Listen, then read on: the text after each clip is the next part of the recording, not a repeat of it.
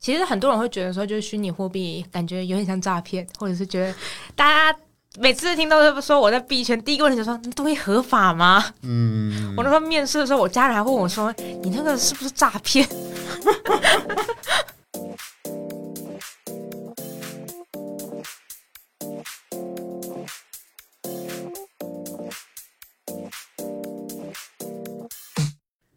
嗨，大家好，我是杰布人技术传教士盛佑，欢迎收听 Calling 炉边漫谈。这是一档讨论 Calling 相关主题的中文 Podcast，由上海 Calling User Group 组织者宇昂、Calling 开发者 Maggie 和我三人共同主持。那除了介绍两岸三地 Calling User Group 技术社群活动信息外，还会邀请各地 Calling 开发者一起聊聊 Calling 的实物应用现况。那这期节目其实比较特别一点哦，就是是我们节目第一次。在线下的录音室录音，耶！那原因呢，是因为今天我们的嘉宾刚好休假回来，那然后再是呃，我有机会可以跟嘉宾面对面的去做访谈哦。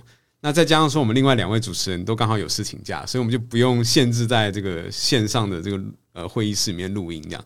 所以我想说，那我们就弄个录音室这样，然后也可以呃，让我们这个第一次我们的节目可以。把这个音量、音质都可以做个提升，非常大的升级。对对对，然后之前因为线上录音室的关系啦，所以有时候音质不是很好，那也是让各位听众多多包涵。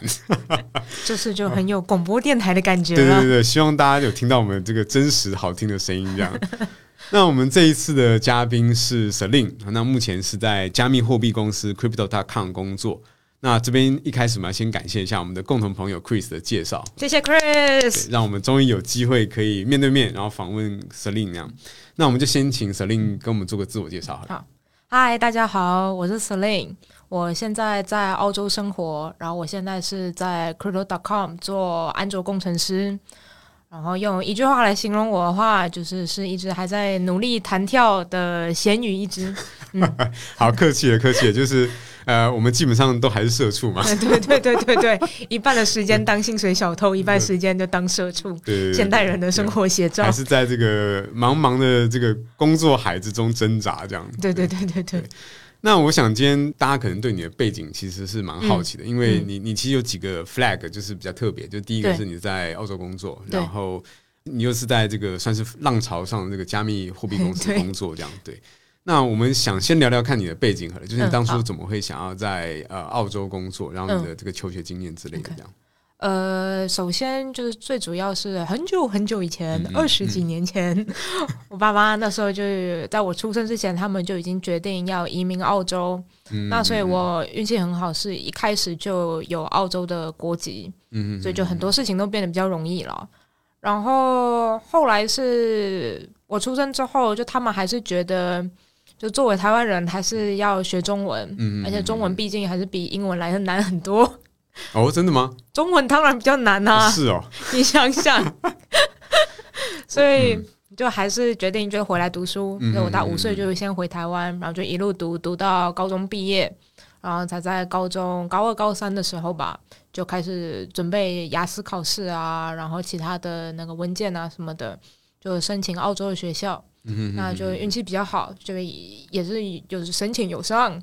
就蛮顺利的这样，然后所以就在那边就开始读书，然后毕业，然后就找相关的 IT 方面的工作，那也是很顺利，就有拿到呃 developer 方面的工作，那所以也是就一路就当社畜当到现在。嗯嗯嗯嗯嗯。哎，所以呃，因为我们刚刚其实有先稍微聊过一下，就是其实说你一开始在念书的时候，其实你选的系有点像是偏呃商业。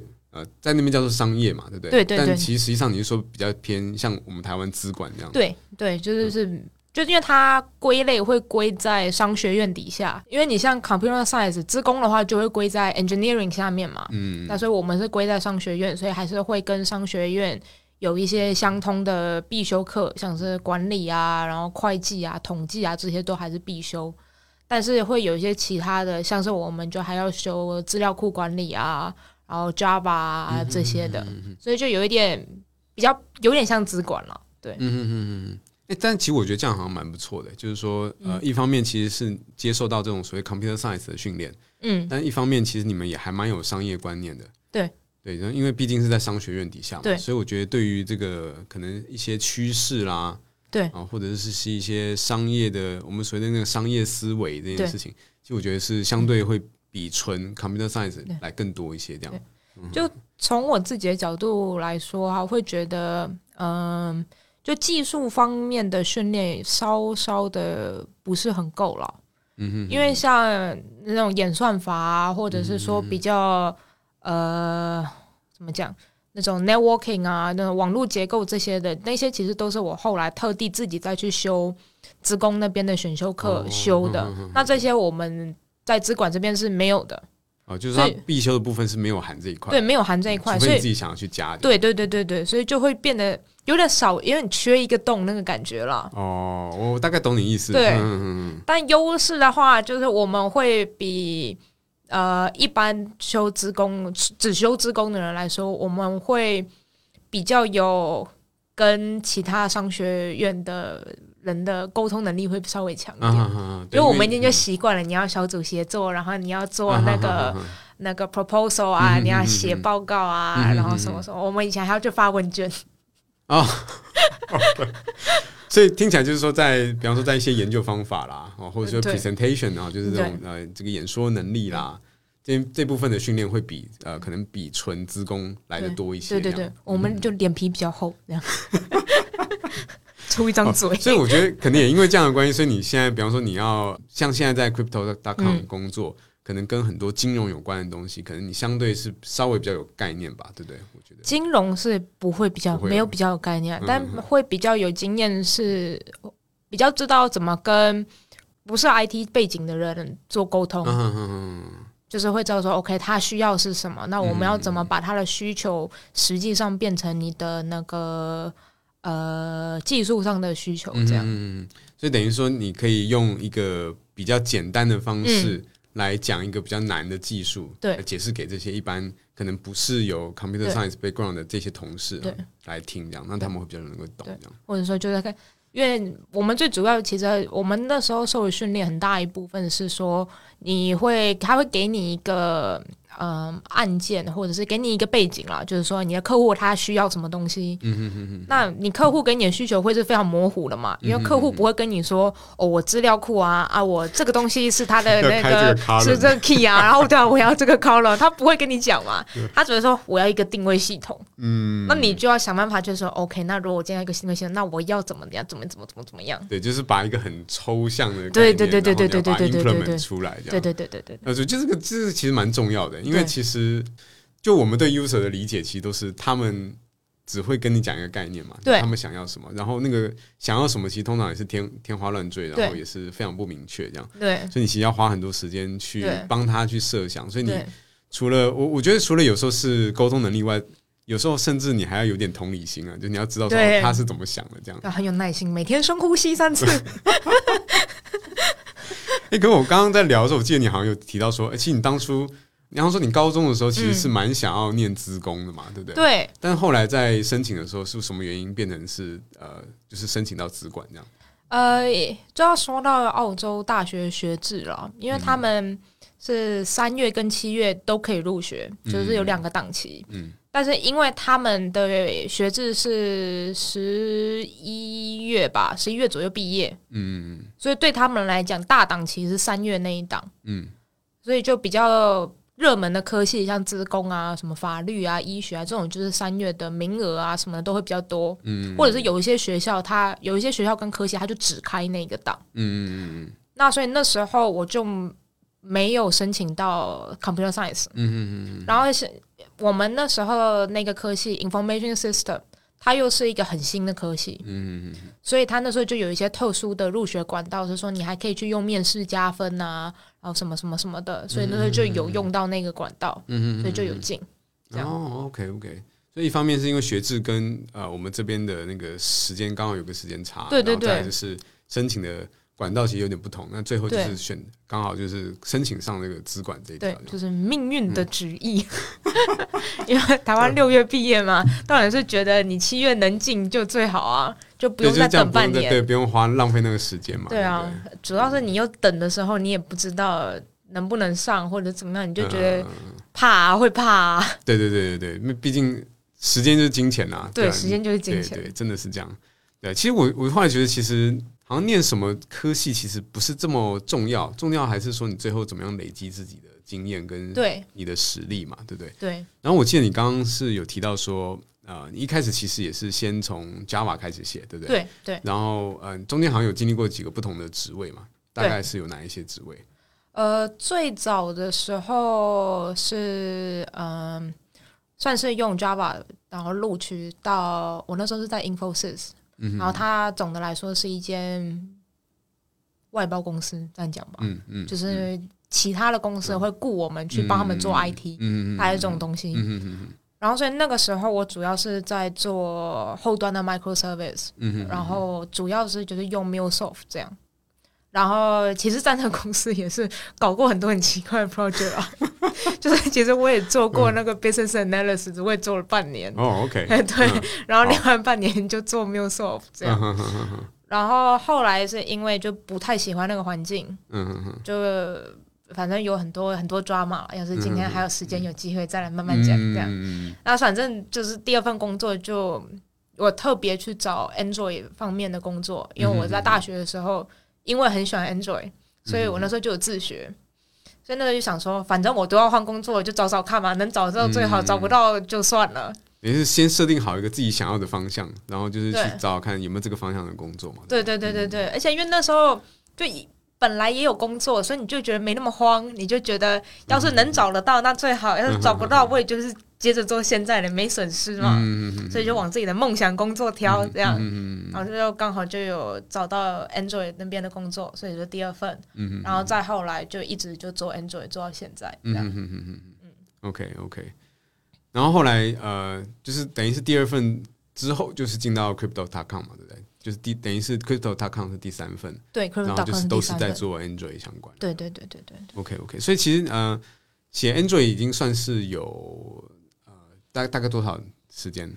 大概工作上的话，大概三三年吧。嗯，所以等于嗯接触 Android 的时间有大概三年的时间。哇，你如果要算上当初最早学的话，那可以大概有个五六年吧。嗯哼哼哼哼，所以其实也蛮资深的、哦。那所以一开始其实你在接触 Android 开发的时候，其实是用 Java 写，对，然后后来才是用 Kotlin 写嘛。对，对不因为最早接触 Android 的时候，那时候好像还没有 Kotlin。嗯嗯，对。假如回推的话，的确那时候可能才刚开始，呃，Google 才刚开始 support 呃对 calling 嘛，然后这几年才开始变成所谓的 calling first 这样。对对对对对对，我还记得那个时候刚知道说 Android 要开始支援 calling 的时候，哇，好兴奋啊！所以那时候你对于 calling 的印象是什么？那时候就觉得哇塞，它就是 Java，、然后移除掉所有我不喜欢的部分啊。就是你也不用写 getter setter 啦，嗯然后你也不用去定义很多我们以前那种模板式的东西，Kotlin 全部都删掉了嘛。嗯我觉得哇塞，我省下很多时间，好棒哦，这个东西，嗯嗯嗯嗯好兴奋哦，那时候。诶那你身为一个等于是前 Java developer，、对不对？然后呃，你后来转到 Kotlin 这一段过程，你觉得呃，第一个是顺利吗？然后方不方便？然后再来就是说，你大概花多少时间适应？呃，非常方便，嗯嗯嗯。然后非常顺利，嗯嗯。大概呃，因为我那时候是等于是已经开是先拿到那份工作，然后公司说哦，我们现在是用 Kotlin，所以你就直接用 Kotlin 吧。所以我那时候等于是就是边边工作，然后就边写，这样。嗯嗯嗯就头两个礼拜就是叫做可以用。嗯嗯 OK，嗯。然后你当然也是中间会有一些语法啊，然后或者是一些 library 还不是很习惯，但是你也从到习惯大概也就一两个礼拜，就也不是很久。那当然，你到后面又开始接触那个 coroutine 啊那一段，就那又是另外一个不一样的故事啊对了，对了，对对通常会有一个就是阶段性的导入这样。对对对对对对对对对对对对，就是听起来跟我呃之前就是访问其他的这个就是一样，跟你一样，嗯就是说是 Java background，然后转到呃，calling 用 calling 开发嗯。Android，、大概这个历程好像都差不多，就是大家都会觉得说，基本上呃用 calling 之后，很多 Java 觉得很啰嗦的地方，它大概都没了。对。然后再来就是呃，经验大概都是两天，大概就可以知道语法的基本的用法，对对对然后大概就像你讲，大概一周到两周左右，就差不多就可以上手了。嗯，当然是习惯整个 Android 的这个开发生态，加上刚刚有提到像 Coroutine 这些啊比较进阶的功能，嗯可能大概也是两三个月之后，应该就慢慢就可以导入。就要看你什么时候用到，我觉得什么时候习惯。哦，对对对对对对，就是看你是开发哪一种 app 对嘛，对。因为其实我觉得 Android，我后来发现说 Android 这个这个坑其实也蛮大的吧，Android 坑很深，就是呃，同样是开发 Android，但是可能有些人是开发，比方说像呃，我知道有一些是开发比较偏 media 的，就比方说他是开发、呃 player，就是要播音乐啊或者播影片的，这种是可能是一块，对。然后可能一般这种 news 啊，嗯。就是这种新闻列表型的。对，那种资料型型的这种，那这种又是可能算是比较 basic 的阶段的。对对对对对，然后可能比方说像呃有一些是呃像我有些朋友是在专门做那种呃股票啊什么之类的，那他们可能就是要花很多时间在做那个图表型的，图表型的是一对种，图表型是一种，然后你当然还有其他是那种游戏的啊对。啊，对然后要动画，那个动画很难做，那又是另外一种，又是另外一种这样对对对，所以其实 Android developer 其实也分很多种不同的。应该说不同的领域啊，对。所以每一个领域其实它各自有一些 know how。那那些 know how，我相信就是说，等到你开发到了，或者然后你真的接触到这一块之后，你才会去深入嘛。对。一般你在学习的时候，大概就是先广泛的先了解它整个 architecture 啊，然后大概要怎么用啊，还有什么什么那个就怎么串串接 data 啊然后 HTTP request 啊这些东西嘛。而且因为你现在 library 也是不断在更新，然后每一天都有新的东西出来嘛，嗯以前天都是等到需要用的时候再去查，哦，现在 library 大家用哪一种？啊，对对对对对。对对对而且我我知道，我前一阵子才学会一个新名词，叫做 modern Android，这样。哦，对对对对，就 Google 现在有开发一个词 modern Android，然后呃，他们的概念好像是说，比方说就是你现在有用那些可能是 MVVN 啊，嗯。然后再加上说你要写写 test 啊，然后嗯嗯，所谓的 clean architecture 啊，对。然后再加上说现在又有 UI 是用 JPEG 嗯。Compose 啊，这些东西全部兜起来，他们就把它呃做一个新的词汇叫 modern Android。对，基本上就是他们的一整个那个 Jetpack，它的 Jetpack 不是只有 Jetpack Compose，它 Jetpack 其实是包含很多的 library 在里面。嗯，我记得好像就有包含那个 View Model，然后、呃 Dependency Injection，、我记得也有在里面然后它就包含了一大堆的 architecture 相关的东西。嗯你说像是什么什么 Hilt 那些嘛，就是对对对对啊对对但它把它 Jetpack 本身其实有一个 library 在那里。对对对，所以所以其实呃，我觉得写 Android 其实也是要一直与时俱进啊，就是你要要一直 一直更新你的 skill tree，然后可能你要去 adapt 这些新的 trend 嘛。但我觉得又是又另外一方面很辛苦的地方是说，你除了要追新的东西之外，后面就是你原本旧这些东西，你还要去 maintain，然后中间的这个相容的问题，其实也蛮蛮蛮复杂的。对。对对对，但我想说，其实大家今天呃来听我们这一次的这个 podcast，我想他们应该还有一个很很有兴趣的地方，嗯。就是说，诶，虽然说你是写 Android，Android 可能大家都呃相对比较熟悉，对，但因为你是在 Crypto.com 这家公司写 Android，、所以我想大家可能很好奇说，就第一个是，你可不可以先稍微介绍一下 Crypto.com 这家公司，然后以及就是在币圈里面工作啊、呃写嗯 Android app、大概是一个什么样的感觉？这样，Crypto.com，我们简单来说的话，就是我们是做虚拟货币交易平台的，嗯嗯嗯，所以，嗯、首先大家最关心的一个问题，现在货币贬得乱七八糟，对我们公司有没有影响？呃，多少有影响，但是没有很大，因为我们只要有交易，我们就 OK，因为我们是做平台，我们不是，嗯我们虽然也有自己的货币，但是我们本身不是只仰赖那个货币，嗯嗯嗯，所以只要平台大家还有交易，我们就 OK，不要害怕。看那个交易量的对了。对对对对对嗯对，而且就说实在，因为我自己本身也不是金融专业，然后在进公司之前，我对货币一点一点研究都没有，嗯，嗯所以你要问我说，就是实际我们就是不同的产品分别是在做什么，我也不是很熟了。但是我们公司呢，就是其实不是只有做。个人的交易平台，它还有一些其他的，像是那个 cryptocurrency exchange，就是它会是比较呃大型的交换啊，然后我们有做 NFT 啊，什么什么什么的，所以就其实这商品跟服务其实非常多了。对。嗯，所以呃，那那你你们，比方说像你是一个 Android developer，嗯。那你在 Crypto.com 里面需要做呃公司的哪一块是需要用到 Android 的这样？我们就是最前端的，因为最前端就是像你平常你日常，因为现在其实虚拟货币交易非常简单，你只要你你有身份，然后你有账户，银行一般的银行账户，不是说那种什么特别的美金账户什么那个不用，就是你有呃一般银行账户，那你就可以来申请我们的账号，那你就可以直接在 App 上面交易了。嗯哼哼，就非常简单，所以我们本身就是是做那个 app，这样，然后你就可以给就是一般呃看价钱啊，然后买进卖出啊，然后你的钱包啊，然后你也可以买卖 NFT，所以我们上面也会有 NFT 的那个商品页面啊，然后什么什么的，这样，所以就是最前端。所以这样听起来好像呃，好像有几种类型不同的 app 嘛，对不对？一个就是比较像是呃，我们一般就我们一般人的想象，可能就是有点像银行的 app。嗯，对对，就是因为它是跟跟呃货币买卖有关嘛，对对对，这是银行的部分。然后，但因为这个货币又会像股票一样涨涨跌跌，所以有一部分又很像股票的 app 嘛，对，会会嘛，对不对？对。然后再就是又要买卖 NFT，所以又有点像是电商，跟电商的 app 又有一点点像。OK，所以听起来其实也蛮复杂的，就是 很多东西在里面，其实 就是它其实整合了很多，所以不管是在我我猜啦，就是不管是在 UI 上面，嗯，因为可能有很多不同的需求，所以可能你的 UI 复杂度其实等于是有刚刚像我们刚刚讲有可能有三种 App 的特性，然后你的你要呃及时性，就因为股票的关系有及时性，然后再就是呃它又很强调正确性嘛，因为是跟钱有关的，大家都非常在意这样。所以安全性相对，我相信也是要求很高，这样。对。所以其实听起来就蛮复杂。那你们大概就是需要多少团队的人来开发像这样的一个产品？我们现在 Android 组，呃，首先我们是就是呃，会地区地区其实有分，因为像呃中国大陆那边他们的呃规定就和其他地方就很不一样，嗯，啊他们需求其实也不一样。所以我们组其实就有稍微分开。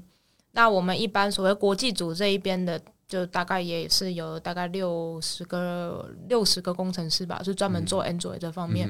然后 iOS 也会有他们自己的组，然后后端有后端，然后呃 designer 有 designer。所以说实在的，我也搞不明白 iOS 那边有多少人了。就是我们跟他们不是 没有没有那么密切的密切这样，没有那么密切，对。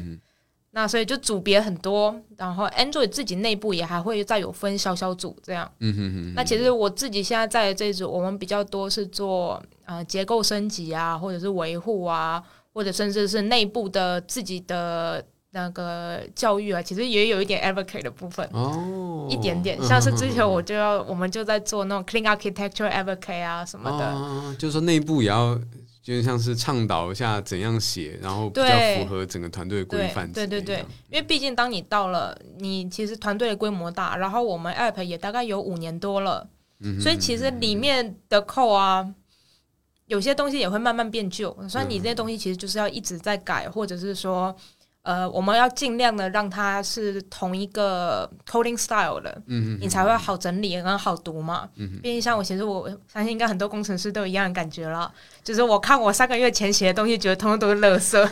我们也是一样，所以就就是有很多时候，我们就看那个，想说我为什么要这样写？我现在要怎么办？我们就是负责怎么办的那个部分。这个就很像，呃，我记得之前网络上的笑话就是说啊，这个城市嘛。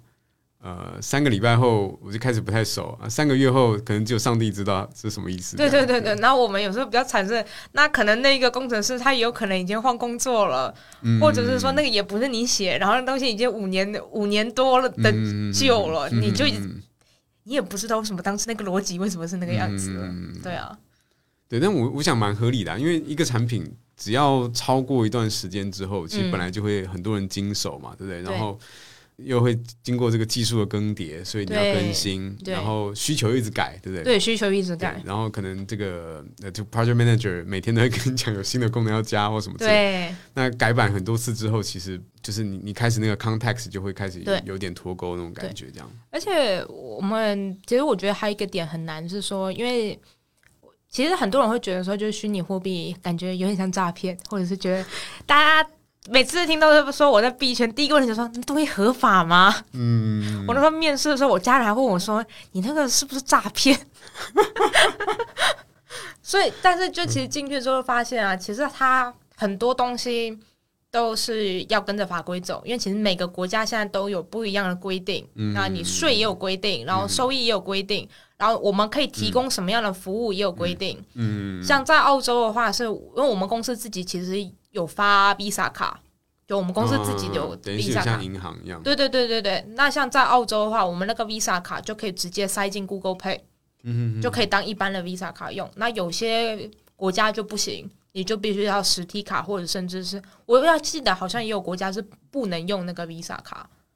哦，就是因为每个国家的金融法规有差异。对对对，所以每个地方法规不一样。那我们在做 App 的时候，有时候你也要调整，说因为它就没有这个功能，你就要特地限定说，哦，这个功能只有这个地方有，或者是怎么样的。嗯嗯嗯。所以甚至有些时候，你一个功能可能要做个五六版。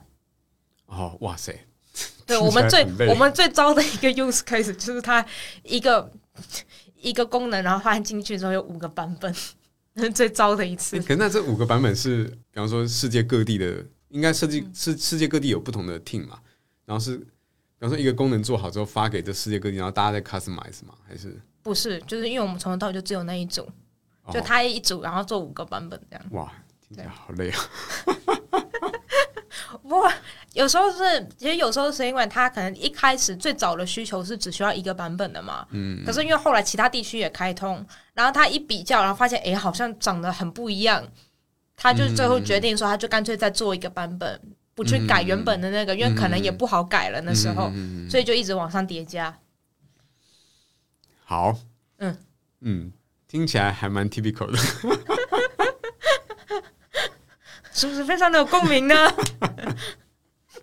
工程师的梦魇，就是呃，其实想想，就是大家遇到的问题，其实也都差不多，对对对，都差不多了。对，就是你你你你本来就是，这是你 daily task 里面对本来就会遇到的问题。对，尤其是当你的那个城市它规模大了，有些这种问题就更明显。你如果 app 小小的，就没有这么多问题了。对，而且你刚刚有讲说，光写 Android 就有六十个人，而且这个六十个人还不是说。还不包括我们刚刚说的，可能有 project manager 或者是 designer 也对，也不包括 backend，所以其实人是非常非常多，对对吧？那所以我就好奇说，像你们的工作方式，就是说，呃，我我知道你现在好像你你你是 remote 嘛？对，我是 remote。那其他同事也都是 remote 吗？还是说有一些是在办公室？大部分都是 remote，就基本上你可以 remote。但是像新加坡，他们有办公室，香港也有办公室，那他们就可以选择他们想的时候就可以去办公室。哦，所以等于是，嗯，办公室像是一个呃，给给你的空间，就你想要用的时候你再去用。对对对，但没有强制你说一定要坐在办公室里面。就是像那种 hard desk 了，嗯哼哼，就是你去，然后你就自己找位置坐，然后你看到有空的一幕，你就去捡一个一幕来用，这样。但是你没有说非得要去。当然啦，如果那天 CEO 要去办公室的话，就大家都会去一下，就合理吧？就是，对，就是呃，露个脸嘛，刷一下存在感这样。但是我们在澳洲就没有办公，雪梨没有办公室啊，对，所以就也没有 CEO 这个问题，我们就都在家，所以就一定一定得在家，一定在家，因为没有办公室，没有办公室。那你这样，像你像你是在雪梨，那你雪梨的同事大概多少？呃，大概。好问题，大概二十来个吧，那也不少哎。但其实我也认不是很清，因为我们大家都不知道在哪里嘛，对对？而且在雪里，对，而且因为二十几个人也不是只有 Android，就是可能你也会有法务部的，然后有 marketing 的，然后有 backend 的，然后可能还有一些 HR 什么的，嗯嗯就大家的都不太一样。嗯，OK。然后也会有人就聚会永远不来的，所以也不知道他是在哪里。的确，的确，的确，对对对。通常大公司就是这样嘛，就是。你你总会觉得说有些呃，就是同事好像幽灵一样，就是对对对对对，不知道他在不在哦，像谜一般的存在，薛定谔的同事。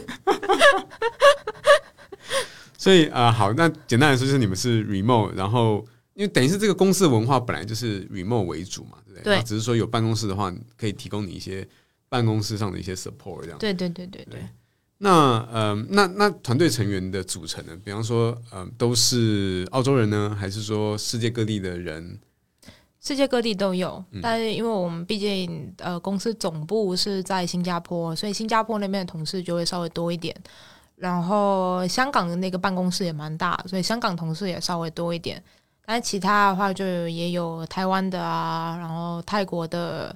呃，越南，然后我记得好像欧洲那边也有一两个，然后有几个呃澳洲的，之前有一个纽西兰的，但我记得他好像也换工作了。嗯所以等于是你们都蛮习，应该说大家都蛮习惯是在一个多文化、多多种族，对。然后各各式各样各国开发者都有的一个环境下工作嘛，对对对对对对但是当然，但是大家当然都是用英文来做沟通嘛。对，都是用英文。当然，除非是你在那个你要是香港在自己的办公室，他们可能就会广东话就会讲多一点，也是正常正就是会有。localize 的。对对对对，像说我有时候逮到台湾同事，就跟他讲中文了。对对对对，我觉得这样蛮蛮合理的。对对对对通常那种大型公司都是这样，然后有时候你会稍微去找一下，说，哎，呃哎，这这这间呃这个地区有没有呃跟自己一样是讲中文的同事对啊对啊对啊对啊然后有时候会稍微熟一下这样。对，那嗯，我想嗯，大家可能会蛮好奇的是说，就是在开发过程中的一些这种工作流程，因为我想说，呃，你看有这么多人在一起写一个嗯 app，、那嗯，可能大家就很好奇说，像你们怎么做 code review 啊？嗯嗯，比方说像呃，我们之前有时候会有收到一些这个听众的疑问，就说，哎，那其他公司是怎么做 code review？那他们是、嗯都是送 MR merge request 或是 pull request，然后呃，是谁来审这个 code review 的部分？嗯然后或者是说你们是有这种呃 weekly 的 think，然后大家一起看同一份 code，、然后去嗯讨论一些 convention 或者一些、呃 best practice。嗯那这一块你们大概是怎么做？这样？我们六十个人，但是我们通常会，我们就还有在分小小组，嗯嗯所以每一组大概会在六个人左右。嗯。啊，所以每一组会有一个组长嘛，然后我们本身是还有一个 platform team，就是我现在在这个组，就是我们本身就是做结构优化之类之类的，所以我们一般是当你呃放上 code review，放上那个 merge request 的时候，你如果是功能，就是如果是 feature，那因为你 feature 你通常会有两到三个工程师是在做同一个 feature 的，那你就会找跟你做同一个 feature 的帮你做 code review。通常呢，如果他 approve 了就 OK，呃，然后再来是你还同时你还要找你的 co owner 做 co review，那那个 co owner 通常是要么是你的组长，然后要么是最早开发那个功能的人，就是对那一个 feature 贡献最多的那个人，我们嗯会对我们有一个单子了，就是谁是某一个功能的 co owner 这样，所以你通常会找一个你的写作者做 code review，然后你会找 code owner 做 code review。那如果这两个人他可能都放假或者怎么样的，那你可以找你的组长或者是找我们 platform team 去帮你做。嗯嗯嗯嗯那你通常是只要一到两个人做 approve 之后，你就可以就过了。就会对 merge 进去这样。对对对对对对对。那因为我们之后通常都是 QA 那边都还会在做测试，有些是功能的话，通常是你在推进去之前，我们通常就会先找 QA 测一次。对，所以在 merge 之前他就会测过，所以基本上就是 QA 测过，就大家都比较安心了。嗯嗯嗯嗯嗯，听起来就是说你们在 merge 为 master 之前就已经先 QA 测过了。对所以因为我知道有一些好像是说他们先 merge 回去之后，他们可能会包了一版之后才开始测，但你们反而是先测过才 merge 进去我。们是都会测。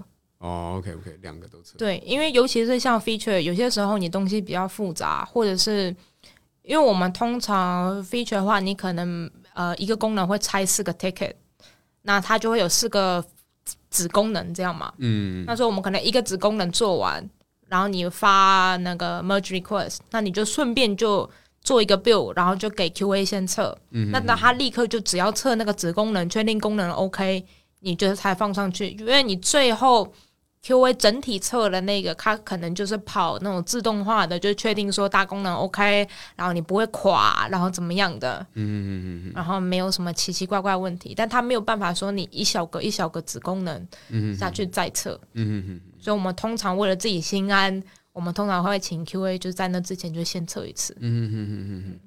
OK OK，所以等于等于是有点 double check 的那种感觉了，就是两次，然后对呃，可能两次的那个测试的重点会稍微有点不太一样那种感觉，这样。就通常你第一开第一次的那个会测比较细，当然有些时候也是大家自由心证啦。就是你那个功能，要是你只是假设说你只是把按钮换一个位置，这个就不用太、嗯，或者说啊上面修个字啊，或什么对，对对换个这图啊，对你这种，我们有时候就会全部包一起在一起测，嗯或是就最后做那个自动化测的时候，就是顺便再跟 QA 提一句说：“哎、我这个有改了哦。嗯嗯，这样嗯但你如果是比较复杂的功能，有牵扯到比较重要逻辑的时候，我们就通常会再多测几次。嗯哼哼哼哼。那诶，那呃，我好奇是说，像因为我们是呃以 Calling 来做开发嘛，对那你们在用 Calling 的部分，除了在写 Android 这一块之外，呃，还有没有用在其他地方？就是比方说像 Backend 的部分啊，或者说 Calling 在这个这个加密货币这一块，有没有什么特别可以拿来用的地方？这样就是这个程序员的。我们自己现在 backend 用什么语言，我是不知道。但是我在之前的工作写 backend 的时候是有用过，是有用过 Kotlin。因为他原本我们呃第二份工作那时候也是一开始用 Java 啊，既然可以用 Java，就可以用 Kotlin 嘛。对对对对，对对对对，所以我那时候是 JVM 就对 对对对对，所以我那时候就是直接就我们就 Kotlin，然后配着那个 Spring Boot 做做后端这样。呃，至于加密货币那一方面，这方面其实我反而不是很熟，因为我们平常工作的时候其实就是纯粹 focus 在前端，那所以实际上那个货币它怎么加密啊，或者是甚至是后端的资料它怎么处理，这个部分我们看不到，因为我们平常其实就是只是跟后端说 OK，他给我们一个 API，我们就接这样，所以就是比较 focus 在前端嘛，就是反正他们呃前后端都已经先沟通好这个 API spec。对，所以呃，你就是照着他们那个 spec 去接嘛，对不对？对，对，对，对，对。所以他们后端怎么处理那个资料，我们这嗯有接触，嗯对。所以我也不知不是很懂 blockchain 怎么一回事，这个不用问我，对不起，这个不熟。哎，不过我觉得最近因为呃 blockchain 这就是加密货币圈，嗯，因为一些这个风风雨雨这样哦，所以大家可能会好奇，就是像呃你在。可能你在这个公司工作，那你对于呃，就是这个领域的未来，你自己是怎么看？我觉得整体来说的话，我觉得加密货币是有希望的，有前途的。嗯嗯嗯。因为从它的概念来说，因为其实加密货币最早是说，呃，它主要是因为它没有办法伪造，最早的时候啊，因为它有那个验证验证方式嘛，对。然后再加上，就是大家现在其实普遍对对实体银行的信任，我信任感，我觉得有稍微在降低。嗯哼哼。所以像其实之前不是美国的银行倒了两掉了几家吗？对对对。本来呢，按照我们一般逻辑会觉得说，哇，这金融圈应该紧密相连，所以银行倒了，应该我们也受影响吧？没有哦，银行一倒，我们立刻涨得没完没了。诶，为什么？因为。大家反而看好加密货币，这样对啊，因为你银行的大家觉得不想把钱存在银行，就干脆把钱放在虚拟货币这边。就我觉得长期来说，呃，虚拟货币是有道理的啦。就它本身概念，我是觉得可以，是我自己是有信赖感的。但短期来说的话呢，你如果要做短期投资，我觉得是风险是很高了。嗯哼哼哼，就大家自己真的是量力而为，就是不要。听到太多那个网络上的一些故事，就说什么把整个身家赌下去，结果就对对对对对对，因为因为说实在，就它又不像股票，然后它也不像是你一般真正的我们一般的货币。那你因为你一般的货币，毕竟它有政府管制，然后怎么怎么样，所以它的涨幅跌幅都是一定是会受到管制的。嗯哼哼，你不太可能说你今天有些你不太可能说你今天美金突然间一下子崩到零元，不会吧？对吧？对，假如假如发生的话，可能全世界都有问题。对对对对对对。可是虚拟货币它就比较没有这个规范，所以像你股票会有涨跌停，虚拟货币没有涨跌停啊。嗯嗯所以你有可能你今天一下涨二十趴、三十趴，你有可能立刻就跌到零。像最之前不是 Luna 就直接跌没了。对对对。对啊，所以这个部分是风险大。嗯哼就对。好，哎，那那嗯。既然它呃虽然说风险大，嗯，但假如说这个就是它还是大家很看好它的话，嗯，那我还蛮好奇，就是说像呃大家都知道最近就是呃尤其像美国西谷那边现在裁的很凶嘛，对不对？就是这一波裁裁的很凶。那呃像在加密货币圈的话，呃有没有受到这个景气影响？然后裁员的状况怎么样？可能大家也蛮好奇的这样。我们说实在了，这个就。要看公司公告啊，但是因为公司公告了，所以可以讲哦。好，之前有裁了几波，都通常就是也是都跟一般的科技公司裁的方式差不多了。嗯哼，就你一定是技术项是会比是比较少被波及的。哦，OK，对对对对对。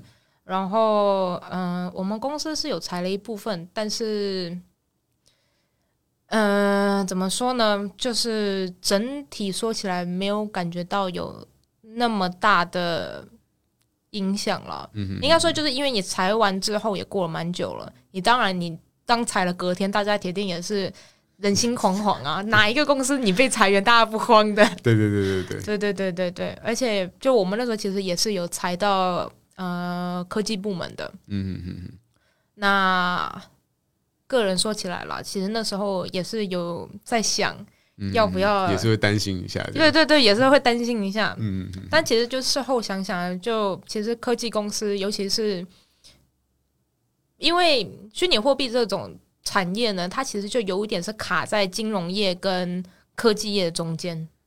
嗯，对对对，那所以。它的产业本身就不是一个很稳定的产业，因为它就会受到这个金融金融的影响。对，就是其实你金融业跟科技业都不是非常，当然你除非你走银行，银行我们都说那个就是稳定养老局这样。对对对。那可是因为它又是很新的东西，就变成是有点掺杂那个新创公司的感觉，所以它本身就没有那么稳定。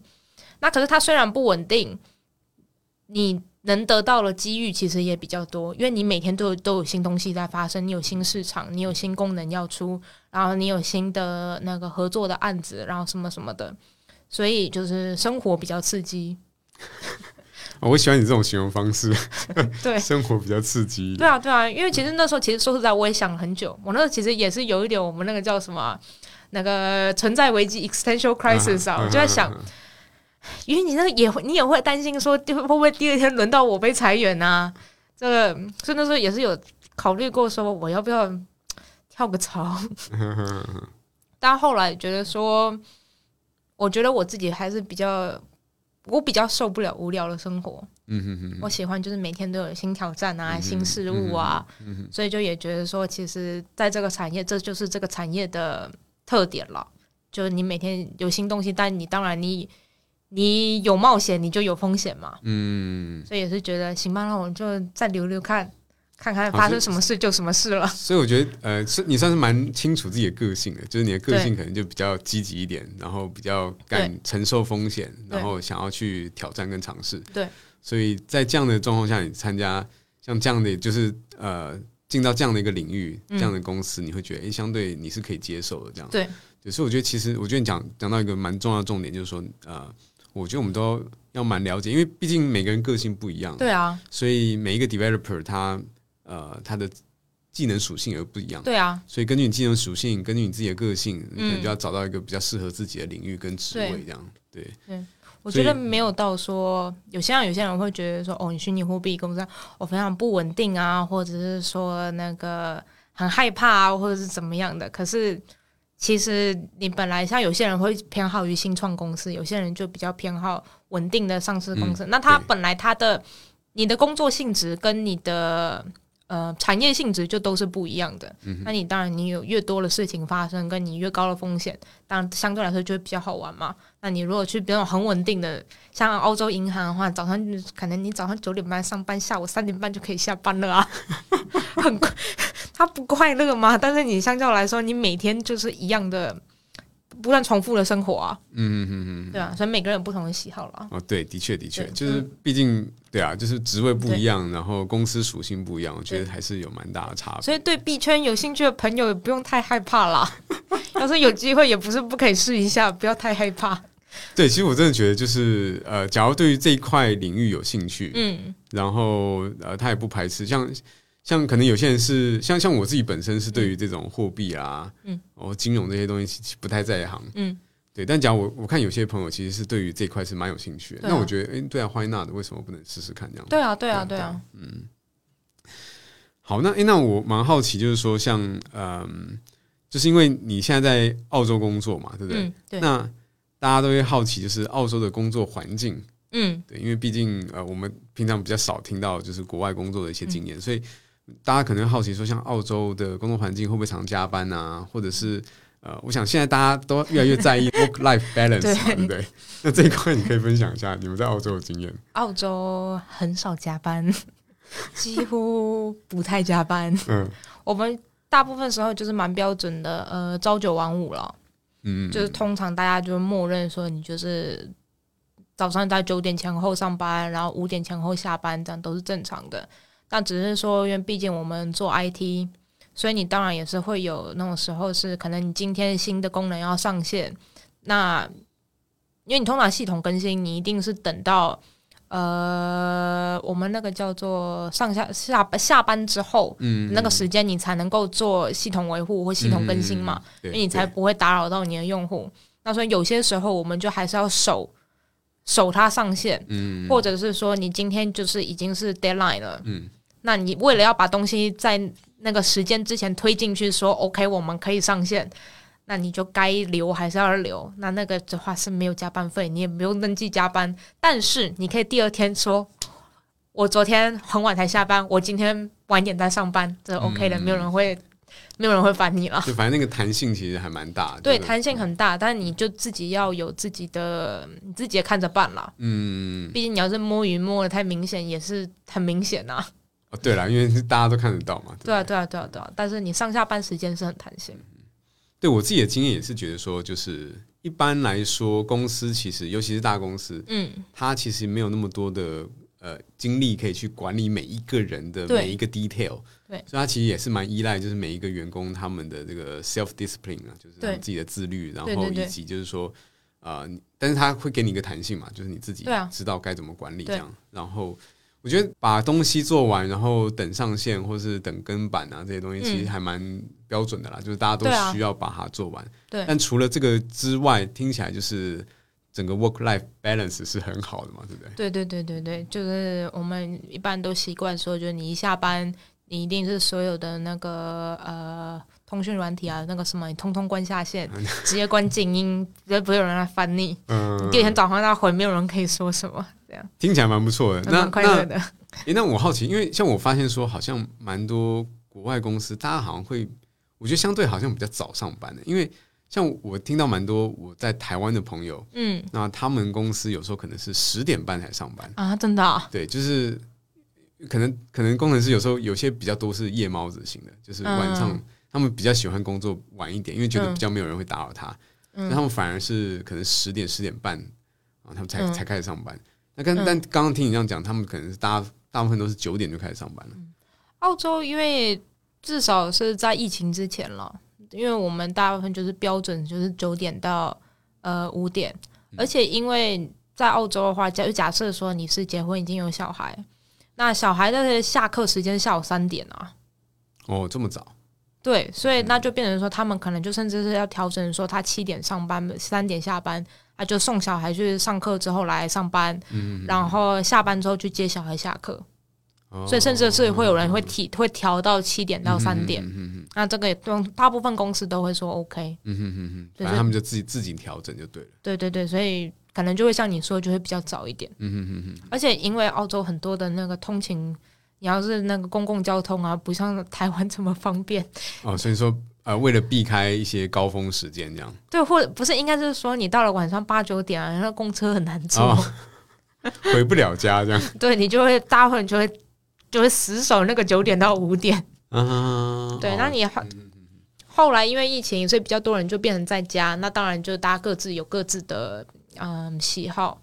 我自己是比较是我是比较喜欢早起的人咯，嗯嗯嗯，所以就也不会想要晚起，然后做到比较晚。我都是那个到晚餐吃完饭，我就跟死人没什么区别。吃完晚饭之后就是我游戏时间了，没有人可以烦我。就开着自己的私人时间，然后 对对对对啊，要追剧啊，打电动啊，对对对对对对对对。挺好的啊，挺好的啊。诶那那嗯，我会好奇说像，嗯，假如以澳洲，就是假如说，因为大家听到这个澳洲的生活跟工作环境听起来不错，那假如说，嗯，大家想要去澳洲工作的话，那你会建议就是他们大概会从哪个方向去下手，或是怎么样可以到澳洲澳洲工作？你如果只是想要工作的话，你当然是反正就是找工作签证嘛，或者甚至是看你的公司有没有外派的机会，这是最简单的，因为他们那我们这边的工签是通常是你要有公司帮你办，就会比较简单。那如果你是想要移民留下来的话，事情就会麻烦多了。因为那你其实职业，它你要移民的话，它我们是要算移民分数。那你就会看说你的职业是什么职业，然后你以前读什么，然后你的婚姻状况什么什么阿里亚扎全部加起来，它最后会有一个总分。你总分到了，你才会拿到邀请，就是那个移民合格的邀请。那所以你做什么职业就蛮重要的。我自己是有点不太记得现在。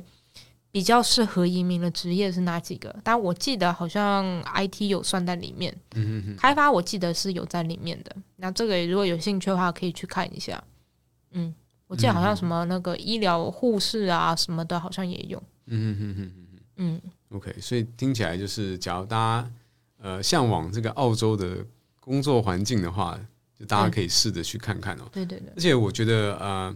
像上次我在跟我们的共同朋友 Chris 在聊的时候，他就说这个澳洲的气候非常的宜人，然后然后这个自然环境本身也是蛮不错的。对，自然环境非常的漂亮。对，所以我觉得就是呃，相比之下，可能大家有时候会想要去那边体验不一样的生活的话，的确也是一个方式。而且呃，我之前其实在网络上也有看到很多朋友，他们是先用，因为他们年纪比较轻啊，就是他们可以先用打工度假过去。对，然后可能先在那边呃体验一下那边的生活环境啦，嗯，然后也有一些工作机会，然后甚至他存到一些钱之后，那他再利用那边的签证，然后他再找可能再找工程师工作什么之类的，对，也有这种路径啊，所以我觉得其实应该机会还蛮多的啦。对，就是其实最难的就只只是说你在找到工作这个部分了。你基本你只要先找到工作，剩下的都会比较简单一点。而且因为你像你移民分，其实移民分还有一个很重要的赚分的点是你的英文能力，因为他要考你那个分数很重要。所以如果你英文觉得不错，然后你有了找到工作，其他都应该就都比较还好。因为最难的就这两个。嗯哼哼嗯，因为大部分的是说你。呃，尤其是学生，因为你学生毕业之后，我记得毕业之后转，那他们其实应该有一个两年的 graduate visa，就是给应届毕业生。那你在那个时间要一定要找到相关科系的工作，你才有可能继续往下。然后，因为比较烦的是，有些公司很多公司了，他会问你的工、你的签证情况。那有些时候，你如果不是 PR 或者是公民，他可能会优先挑公民。嗯嗯嗯。所以有些时候就没有那么好找，但是也是可能也是要看你是做什么的。IT 这几年就就比较缺。对，我我我听听说缺工是缺的蛮严重的啦。对，缺工程师缺的蛮严重。对，然后所以 他们会想要找对，然后再来就是说，就我所知啊，就是大家会觉得说。呃，比方说像我们台湾这些的工程师，其实呃，可能能力也还不错，嗯，啊，所以基本上要去申请这一方面的工作，好像还算蛮相对算容易啦。可以，就是英文好就 OK，因为你只是要撑过那个面试。嗯嗯嗯。我自己看经验上来说，我们台湾人比较比较容易输的地方，就只是说你的英文没有那么顺。嗯嗯嗯。所以他觉得他面试你的时候，他觉得。不是很能跟你沟通，就很容易被刷掉。他可能其实技术没有比较少啊。嗯，对，这样听起来也是蛮有道理的。嗯，对，要努力学英文哦。以后转型成那个英语教学吧，不是。哦，我觉得我们今天其实聊了蛮多跟这个工作有关的，还有跟技术有关的。哦。那接下来，我觉得我们可以稍微跳脱一下这个框架，我们开始聊一些就是 extra 的部分。好，对，像。呃，我觉得刚刚就有提到像英文这一块，我觉得就是我们刚刚其实，在聊天的时候有先聊了一下，就是呃口音的问题。哎，对，因为其实呃，虽然说我我我也是加入 r a n 之后才意识到说，哦，原来呃英文就同样是叫英文 English 这东西，这世界上有非常多的 English，就是各式各样的 English 啊。比方说像我们在台湾的话，基本上学的英文基本上是偏美式的嘛。对。所以不管是用词啦、发音啊，基本上都是美式的。嗯，但其实世界上呃，可能我知道呃，在在台湾，我是呃，我我我我知道有一些朋友他们是蛮喜欢英式的啊，英式英文啊，因为他们觉得那个口音很好听，口音很好听，对，很好听。对，像我有伦敦腔，对我我有同事就是英式口音，然后再加上他的声音就他那个声线本身就是好听的，很吸引人，所以我每次拉他来做 podcast，对我那时候每次听他录的那个影片，我都觉得哇，耳朵都怀孕了，我在讲耳朵怀孕那种概念哦。那但是我后来才意识到说，哎、除了英式跟美式之外，嗯哦，比方说像欧洲哦欧，我们先大体来说，是整个欧洲，嗯我发现他们用英文的方式，其实也跟呃英式或是美式还是有一点点差异。有有有，比方说像呃我的同事可能有人在荷兰，有人在西班牙哦，或是呃罗马尼亚，嗯他们用的英文就有点不太一样。对。然后我之前也有一次机会是去澳洲参加嗯 conference，、然后我就发现说，诶，其实，在 conference 上面他们讲的英文，有些会听不太懂，就是因为 有像对，很像很像，就是呃，我的印象就是澳洲的口音，就第一个是说呃，它的鼻音是比较重，对对对？然后第二个就是他们的那个语调跟美式有点不一样，像刚刚就是呃尾音会稍微上扬一下，对对对，会稍微上扬。尤其是你真的是一下子要我学，我还有点学不太来。但对，就像你说，它会有很多的那个上扬，然后每一句听起来都像是问问题啊对对对对。然后呃，你刚刚我记得我们刚刚在聊天的时候，你有提到说你有呃在印印度的公司上班过，对对不对？那印度的口音又是不一样嘛，对不对？对，我有一段 时间，因为我在印度公司待了一年多，然后呢，我那时候有一次跟我香港的朋友打电话，他跟我说。小令，我怎么觉得你现在讲英文有一点点印度味？我说不是吧，不要吧，这个先不用。哦，啊，还好，现在现在现在比较少了，现在。现在比较少，了对对，然后换工作之后就比较少了。然后你你我们刚刚聊天的时候，你不是有讲到说，呃，你想说哪一次经验让你意识到说，原来你有这个澳洲口音哦，啊？对对对，我那时候是有一次就是去出门买三明治，然后我就很下意识就跟他说我要一个 tuna 三明治，然后因为在澳洲你通常会说是 tuna，就你我你通常会跟他说你要 tuna 而不是 tuna，嗯，就是你说那个 T 的音它发成 C H 的音，对对对对，然后我那天突然就说我要 tuna，然后就像我们有时候出去点单的时候，你会你你会说 tomato sauce，你不会讲 ketchup。哦，然后我就有一天突然就发现，我好像 很久很久很久没有用 ketchup 这个单字，然后突然想一下，不对，是番茄酱是什么？诶，我好像的确是说 tomato sauce。所以在澳洲番茄酱是用 tomato sauce。对你不会讲 ketchup，哇哦，OK，好，我学会了，下次我去澳洲对会更就是更接地气一点。然后就像你平常这个比较常见的，就是那个澳洲的 chip，chip 嗯，是薯条，就是那种很粗的薯条。啊，对对，我好像听说听说有人有人说，就是他们的概念是不一样嘛，的，用法。对对对嗯澳洲的 chip 是薯条。你如果说有洋芋片的话，我们说那个是 potato chips。哦，你如果你一般说你想要 chip 的话，它是那种很粗的薯条。嗯，然后麦当劳那种很细的那个才是 French fries，哦，那所以麦当劳那个也不叫做那个不是 chip 哦，你跟人家说那个是 chip，你会被人家打。就对澳洲人来说，那个 French fry 跟 chip 不是同一个东西，你不可以混为一谈。其实久了你就有感觉，因为吃起来真的差很多，chip 好吃很多。好，我我的确知道那个东西是不一样，但我没有想到说原来用词也是不一样嘛，对不对？那怎么样？就细的那个才叫 French fries。哦，OK OK，所以你如果去餐厅你看他写 French fries，你就知道那个是细的。嗯哼哼哼哼，对嗯嗯，哇，好，这个算是给大家一个补充的一个小知识补充小知识。假如下次有机会去澳洲的话，记得在点这个薯条的时候要记得用对词，这样对，OK。那呃，我也蛮好奇说，像就是休闲娱乐方面，你除了就是一般我们常看到这种追剧啦、打电动之外，在澳洲有没有什么比较特殊的休闲娱乐是我们在其他地方比较难体验的？有没有有没有这种？如果是跟同事的话，嗯基本最简单的社交就是早上到办公室先来杯咖啡，然后下班了喝啤酒。就去 bar 就对了。对对对，而且因为像对澳洲最至少学历了，雪梨最多的就是咖啡店跟 bar，、而且他们的咖啡店是他只要敢跟你说他是咖啡店，就一定是那种意式的那个那个叫什么啊 espresso 跟那种花式咖啡，嗯，一定是标准的。就你只要他敢跟你说是咖啡店，就一定是那个就是标准的那种咖啡机大牌的，嗯。然后浓缩咖啡加鲜奶的那种打法。OK 对 OK，对，所以你觉得不会喝到那个什么加奶精啊，或者是没有奶泡的、啊，这个是不会发生的。哦，就是他对咖啡的要求很高，咖啡要求很高，然后嗯。价钱已经统一，就是大概在三块半到四块半左右，大概那个价钱。嗯嗯嗯哼嗯嗯。对，哦，OK，所以呃，听起来就是因为我我像我自己在呃这个 j a p a n 的工作，我也是发现说，就是呃国外同事他们比较习惯的社交方式，就是下班之后就是去 bar，对对。对，就是去 bar，然后呃你要喝啤酒就喝啤酒，呃通常也都是啤酒为主啦，对啤酒为主毕竟他们不会喝这么高酒精浓度的，比方说不会喝 Scotch 或什么。嗯，对，就是大概是先以啤酒当做起手式这样。对就你如果是对啊，你如果跟同事纯 social 而已，大部分就是喝啤酒，因为他们能喝，他们可以喝到一口气大概五六杯那种，大概三差不多，对三百 ml 那个很 OK 嘛。而且因为像雪梨市区那边就很多的 bar，甚至是会有那种一条街就全部都是，嗯然后甚至它还会有一些那种很特别的，像是那种地下室的啊、屋顶的啊，那种路边开门进去发现别有洞天的啦，嗯就很多还蛮好玩的。然后甚至是它会有一些甚至是自酿的，所以就要是喜欢喝啤酒的朋友的话，应该会觉得很有趣。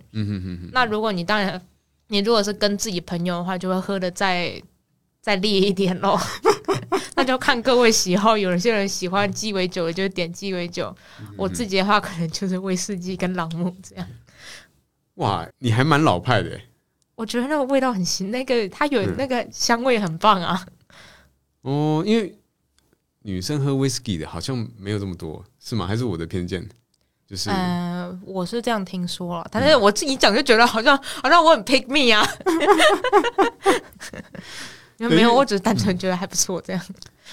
嗯，像像我老板的话，呃，我记得他就是有时候我们吃饭的时候，假如说是那天都已经没事了，然后呃晚餐假如是稍微好一点的话，我看他有时候会点 scotch 啊，就是嗯，然后他一点 scotch，然后所有人都会笑他老这样这样讲。要看他怎么点吧，而且要看他点什么样的 scotch。哦，对对对，当然是看他要点什么样类型的。对对对对就但对对他们，他们只要懂喝酒，因为我是不喝酒，所以我不太嗯懂。但他们只要懂喝酒，他们好像就是就会看你想要你点什么，然后你怎么点，对，然后呃你怎么跟那个跟跟 bartender 沟通，呃说要怎么弄那杯，就可以知道你个人喜好啊，对然后你的风格啦，对年纪啦什么这些通通都可以。对对对我觉得哇塞，这这这这水也蛮深的。对，而且也像那个一般那种澳洲的酒吧，很多东西是没有酒单呐、哦所以是直接跟他你就是直接去柜台，然后说你要什么。所以像我其实说实在，我也不是那种很懂的，所以我就会，如果是去酒吧去外面喝，我就会固定点那几种。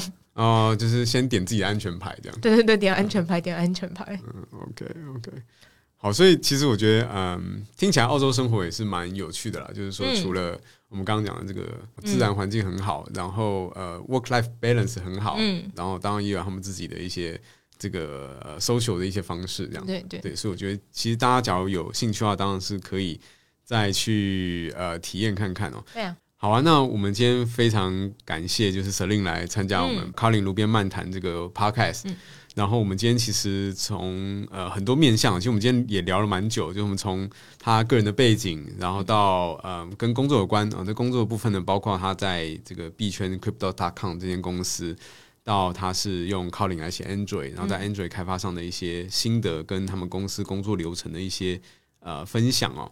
那除了呃这两块之外呢，我们也聊了很多在国外工作经验，然后当然都是 focus 在澳洲，不管是呃那边的工作环境啦、生活环境啦，或是 work life balance 啊，啊还有一些就是这个呃这个下班之后的休闲娱乐啊，其实我们聊蛮多的。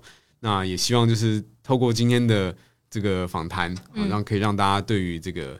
呃，觉得很神秘的这个币圈 哦，还还有就是跟 Colin 有关哦，大家还是要记得，就是靠这里这是路边 Colin 漫谈，路边漫谈，对，不是币圈结一大峰。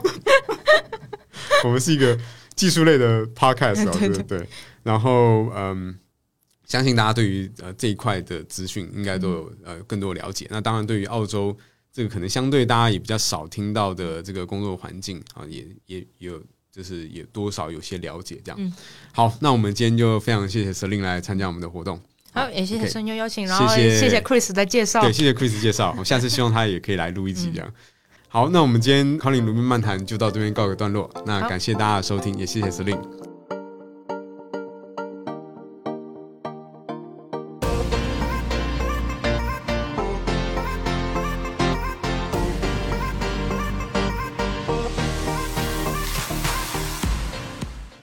说从上一期开始，我们就跟我们听众讲说，呃，假如有任何问题的话，可以先来。写信来给我们，嗯，呃，我们可以在这边来帮大家问我们的来宾这样。